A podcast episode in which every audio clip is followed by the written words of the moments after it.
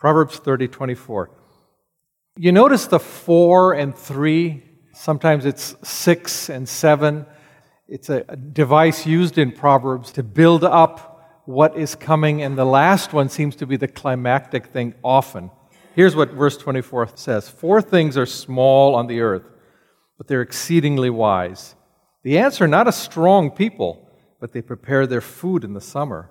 The Shephanim are not mighty people, yet they make their homes in the rocks. The locusts have no king, yet all of them go out in ranks. The lizard you may grasp with the hands, yet it is in kings' palaces.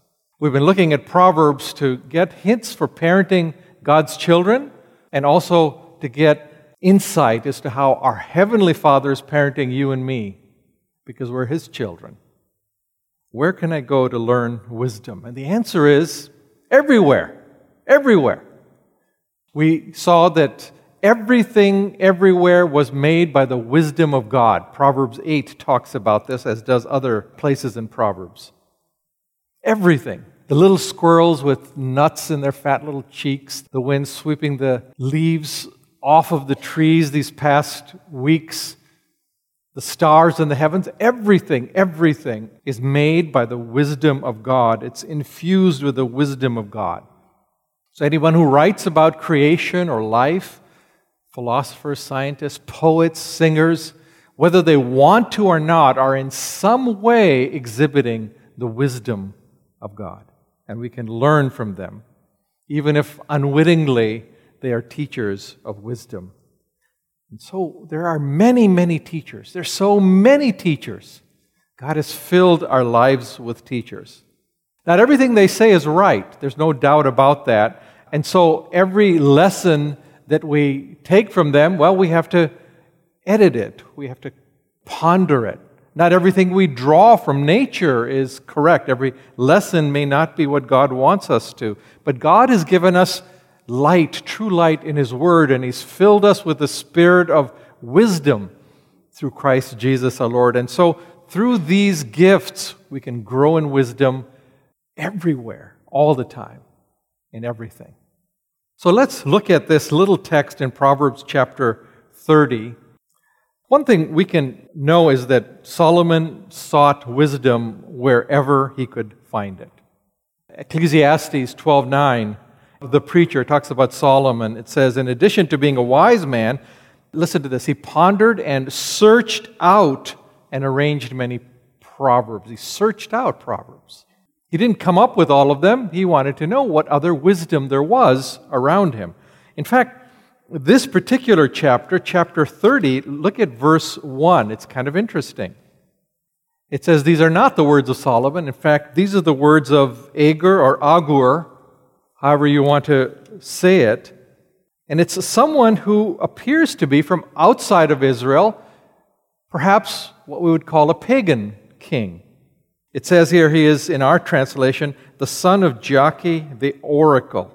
But the word oracle is interesting. The Hebrew word is masa, which happens to be also the name of a tribe, one of the sons of Ishmael, if you go back to Genesis chapter 25. And so it's possible that this was a man who was from one of these tribes in northern Arabia, which First Kings actually commends for their wisdom. And the same appears in the next chapter, chapter 31, verse 1, the words of King Lemuel, the oracle which his mother taught him. So he's quoting his mother, but King Lemuel nor Agur or Agur are mentioned anywhere in the scriptures as royalty there. They seem to be from outside of God's covenant people and they're sharing wisdom. It seems to be some proverbs that are from Egypt.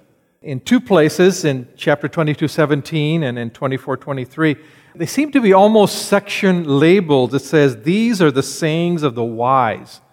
And there's good reason to think that some of these sayings came from other countries, maybe even Egypt, because they found pieces of clay with proverbs on them, with sayings on them, and they've been dated to several hundred years before Solomon. And some of these proverbs are almost identical, very much like what's in the book of Proverbs. So the point is, Solomon learned everywhere. He searched out wisdom. Not everything he learned was true, there's no doubt about it. And so, in order to put these proverbs in this book, he was inspired by the Holy Spirit. He edited them, corrected them. But the point is, he learned from the wisdom of others. It's almost, you might say, a mark of wisdom to search out wisdom. Even nature was a teacher. We saw that in the earlier text, which was read, verses 18 and 19. But in our text, Proverbs 30, 24 to 28, here you have Solomon out for a walk, and he notices these small animals. Four things are small, verse 24 says, but exceedingly wise. They're small things. They appear weak, shy, disorganized, powerless, and yet, because they're wise, they prosper. Their lives are fruitful. Teachers are everywhere. That's what Solomon is saying. Now, what lessons did he draw from these animals? It's interesting that we're not exactly told, are we? They're hinted at, they're pointed to.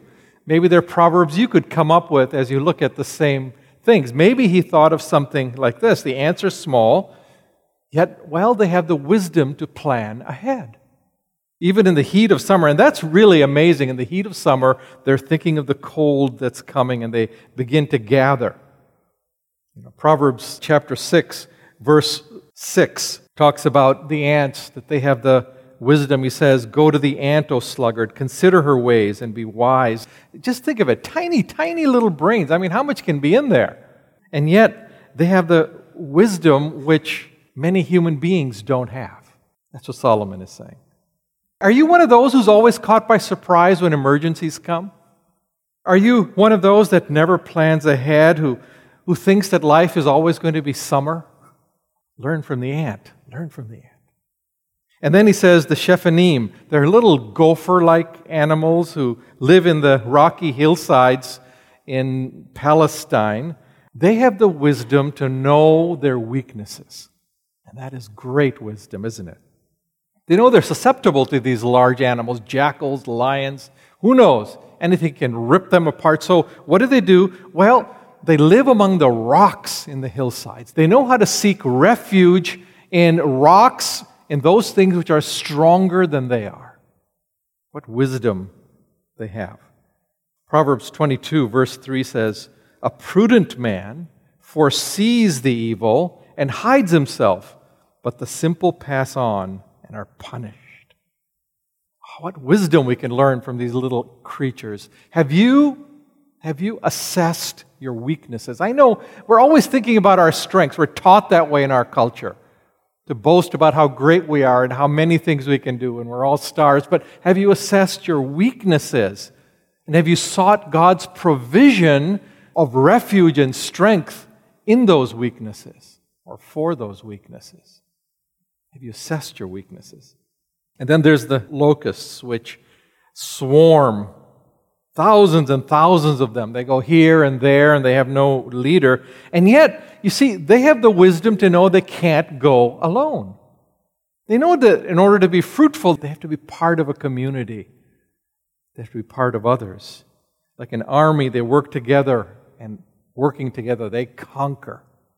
I remember as a boy seeing out of a clear blue sky a tiny little cloud over a mountain range in the north. I was in India. And the sky was crystal clear, all blue, but this tiny little black dot. And I thought, what in the world is that? A few hours passed, several hours passed, and pretty soon everybody in the city knew because this cloud of locusts descended on the whole city. I thought it was really cool. You know, little boy, everywhere you ran, clouds of locusts would fly up. And it was kind of fun, but it wasn't fun for the farmers or anybody growing anything because they ate every green thing. Only little twigs were left. And when they were all done eating, as if on command, they all took off to conquer some new territory. Couldn't do it alone, but they did it together. There's wisdom there. Do you think you can go it alone? Do you think you have that capacity? Do you know that you need to travel with others are on the path of following Jesus? If you do that, you too will be a conqueror you too will live fruitfully. And then the lizard. The lizard appears so helpless. It's easy to grab with your hands. It doesn't have much power or certainly doesn't roar, and yet it has the wisdom to use the gifts God has given it. And with these gifts, it rules like a king. It can go wherever it wants. It has these amazing feet with suctions. You know, it can walk upside down if it wants. And so it sneaks into palaces and it walks on ceilings that are encrusted with gold and with jewels like a prince. And nobody can stop it. Are you making the most of what God has given you? You have the wisdom to make the most of what God has given you. You see, he, he looks at nature and he says, I can learn everywhere. I'm out for a walk. God is giving me his wisdom. Sometimes we get it wrong. We may learn the wrong lessons from these animals, and that's okay. What do you do? Well, as a seeker after wisdom, you go and you discuss it with others. You ponder more deeply. Your thinking is corrected, and you grow in wisdom. But there's something to learn everywhere. There's some who deny God, for example. There's many who deny God, of course, in this day and age. But what's interesting is that when they write, for example, or make television shows or movies about God's nature or really about life itself, they end up displaying the wonder of God's wisdom whether they like it or not. So read what they write, watch what they produce, Look at it because you can learn from everywhere if you take what is good. Sometimes those television programs, sometimes those books, which I enjoy reading and I enjoy watching those remarkable television shows about nature, don't you? And sometimes you see the wonder in God's amazing wisdom and genius side by side with blasphemy. You have to sift it through. You have to take what you should and leave the rest. But they teach us about things that we would never see ourselves. I didn't know that birds slept with half their brain, did you? It's amazing. To protect themselves from predators, half their brain is asleep and half is awake, you know, so one eye is closed, one is open, looking. And then they switch after a while. Isn't that great? We should try that at night. I didn't know that, but it's really remarkable. What does it mean? I don't know. I want to think about it, though It gives me wisdom. I didn't know that there was estimated 1.4 billion insects for every man, woman, and child on the earth. By the way, they're all in my yard. If you, if you want to meet them, they're all in my yard. That the tongue of the blue whale weighs more than a car. I think these are amazing things. If you ask me, what does it mean? I don't know. I'm going to think about it. I hope you will too. Everything was made by God's wisdom. What does it say? I don't know. Figure it out, think about it. They're pictures of who God is, of His purposes, and they're somehow pictures of our place in the universe that He has made. Everything speaks of the glory of God. Psalm 19, I read earlier, the heavens declare the glory of God, and the whole firmament, all the sky, is filled with His glory. Psalm 111, verse 2 says, Wonderful are the works of the Lord, studied by those who take pleasure in them. Studied. Takes a while. Ponder them.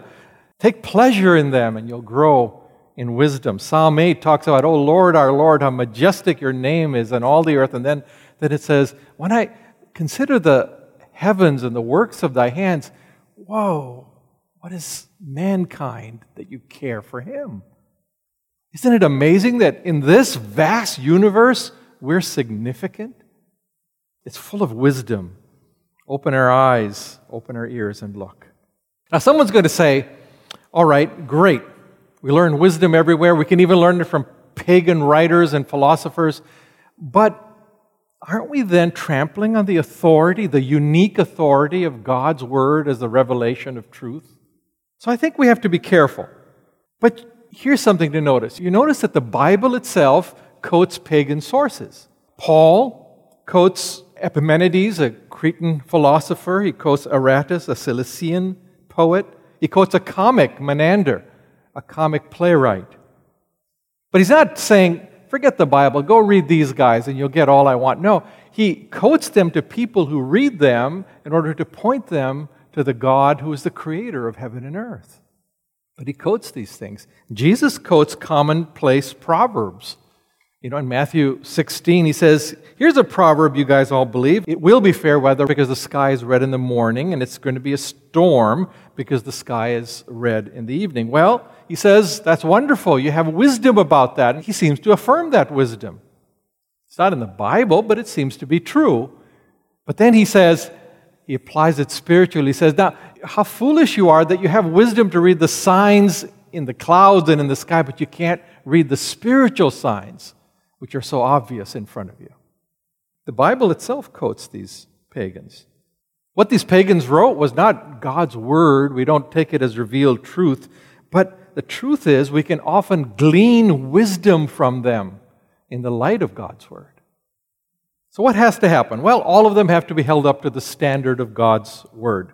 You see, that's the light, that's the truth, and it helps us to see which things are true, which things are not. It helps us to sift through what we read and what we see and to glean what is good and fruitful for true wisdom. Let me give you an illustration. I know in America we don't like the metric system, but the meter is more precisely defined than the yard, at least in history. You know that. I mean, a yard was the distance between the king's nose and the tip of his finger. You know, I don't know. It varied, I'm sure, from king to king and time to time.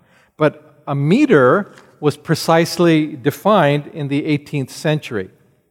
In fact, there was an iron rod kept in Paris in the 18th century, which was the standard meter. This is how big a meter is.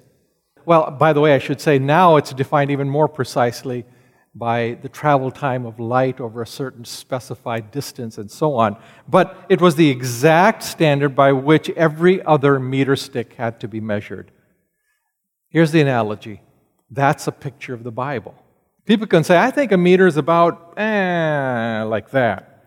And so you hold it and you hold it up to that iron rod and you say, Oh, I'm wrong. I just, I'm close, but a little bit more.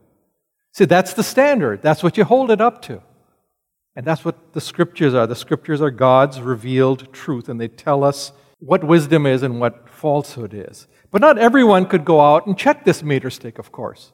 You can't always go to this one place where the meter stick was kept. Suppose there was a carpenter who was told to make a certain length two meters long, and he looks at his stick, and you know he's been using it for 20 years. The ends are worn out a little bit, and he says, I don't know if this is still a meter. How do I know whether my idea of a meter is exactly the right meter. And so the authorities were very bright. They put these marble sills, these marble plates, you might say, in about 16 places in the city of Paris, and they were standardized. This was a length that they had measured according to that iron rod, the standard, and they put them all through the city so people could go and measure what a meter was. So you could take a piece of string and say, ah, now I know exactly what a meter is. You could take a stick. Now I know exactly what a meter is, and I know whether this stick is right or whether it's wrong. So here's the analogy. So there's two places where we have to check. There's the meter stick, the iron rod, we have to check with the Bible. That's the standard. But then there's things that have been standardized and we can consult with that also. Consult with those who teach the Bible who have been appointed to do that. Consult with those who ponder the ways of the Lord and wisdom as found in Scripture, and then be corrected. And as you're corrected, you get more insight, and as you get more insight, you grow in wisdom. This is not contrary to the Word of God. This is saying that's our standard by which we judge all wisdom. Point is, there are so many teachers. That's gracious of God. There's so many teachers. God teaches us in so many ways. Not every teacher is true, but every teacher can lead us in wisdom, even if it's only in discovering the error of the teacher. Because that's wisdom to figure out why someone is wrong and what the truth, therefore, is. A professor always used to tell us if you can't measure it, it doesn't exist. He was a, from the school of philosophy, the logical positivists of some kind, he belonged to that, but he said if he can't measure it, you know, there has to be something there. Measure a voltage, a temperature, the spectrum of light. You have to have something you can measure, otherwise, it doesn't exist. I know it sounds weird, and you might think, who thinks that way? Yet, when you look at our world, I think A lot of people, maybe most people in some way, think that way without necessarily wearing that label. People say, you know, all I know is what I feel. The only real thing that matters to me that I guide my life by is what I can experience. All that matters is, you know, the things I can touch or things that can touch me in some way, things that can move me. Those are the only things which are real. The rest doesn't exist. Well, then, how can you measure God? If I can't feel God, if He doesn't touch me or if I don't touch Him, then maybe there is no God. If the only things that exist are the things that I can measure and I can't measure God, then, you know, who cares? Either God doesn't exist or He's irrelevant to me. And most people live like that. And so you ponder this, and you should ponder it. The only things that are real are things you can measure. But on the other hand, as you think about it, you say the only things that can be measured with physical instruments are physical things. Whether these instruments are in a lab, thermometers and voltmeters, or things that I measure with my body, my emotions. The only things that can be measured with those physical tools are physical. But the Bible says that God is spirit. And those who come to him must come to him in spirit and in truth. So, not come to me with ohm meters, don't come to me with a thermometer. Come to me with your heart and come spiritually. So, of course, of course, if the Bible is true, you can't measure the true God. It's not that there is no God, but it's just that your instruments are wrong. You're using the wrong instruments to measure a spiritual being's presence. Okay, you say this is pretty abstract. I don't know why you're going on and on about this. Well, let me just tell you, I think it affects the way many people live, even Christians. There's an insight here. Even today, every now and then, Christians applaud experiments done with prayer. Have you seen those things?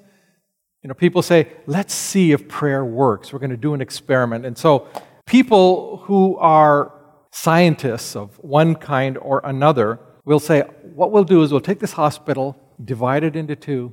We'll have a group of people in this room. They'll pray for these 50 and they won't pray for those 50. Then we'll see the outcomes. And if the 50 that are prayed for do better, we say, hey, prayer works. Hey, there is a God.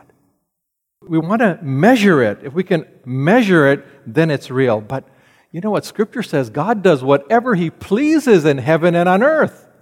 He's going to monkey with that experiment just to laugh at us. He doesn't obey the laws of nature. He's not an electron being bent by magnetic fields, He's not a billiard ball, you know, following the laws of mechanics. It doesn't mean he's real, only that he's beyond this reality, that he's behind this reality. And yet, we as Christians sometimes fall for the same kind of thinking. How many times have you felt this way, or how many times have your friends learned the wrong wisdom from similar experiments? You know, I prayed for this. Oh, I prayed with all my heart. I prayed with fasting. I prayed like crazy, but nothing happened. It must mean there's no God. It must mean that prayer doesn't mean anything. Oh, it must mean that God doesn't love me. If I can't measure it, it doesn't exist. So, yeah, there's wisdom in the world which is completely wrong. But as we think about it, it can also give us wisdom in response, in reaction to it, figuring out why it's wrong. The point is, there are many teachers, and we can learn wisdom from all of them. We should point our children to learn from everywhere, to be discerning, to use good judgment, but to learn everywhere and to grow in wisdom everywhere. Learn everywhere. Compare everything with the Word of God, but the wise are eager to learn. Solomon here learned. It says, as I pointed out earlier, that he collected the sayings of the wise. Paul read philosophers and playwrights and comics of the Greeks. I've quoted before, a long time ago, I read Richard Feynman's proverb, you might say, that he learned from his father. Just because you can name something doesn't mean that you understand it. And it's helped me tremendously to discern true wisdom from the speech of those who use big words to cover up their ignorance.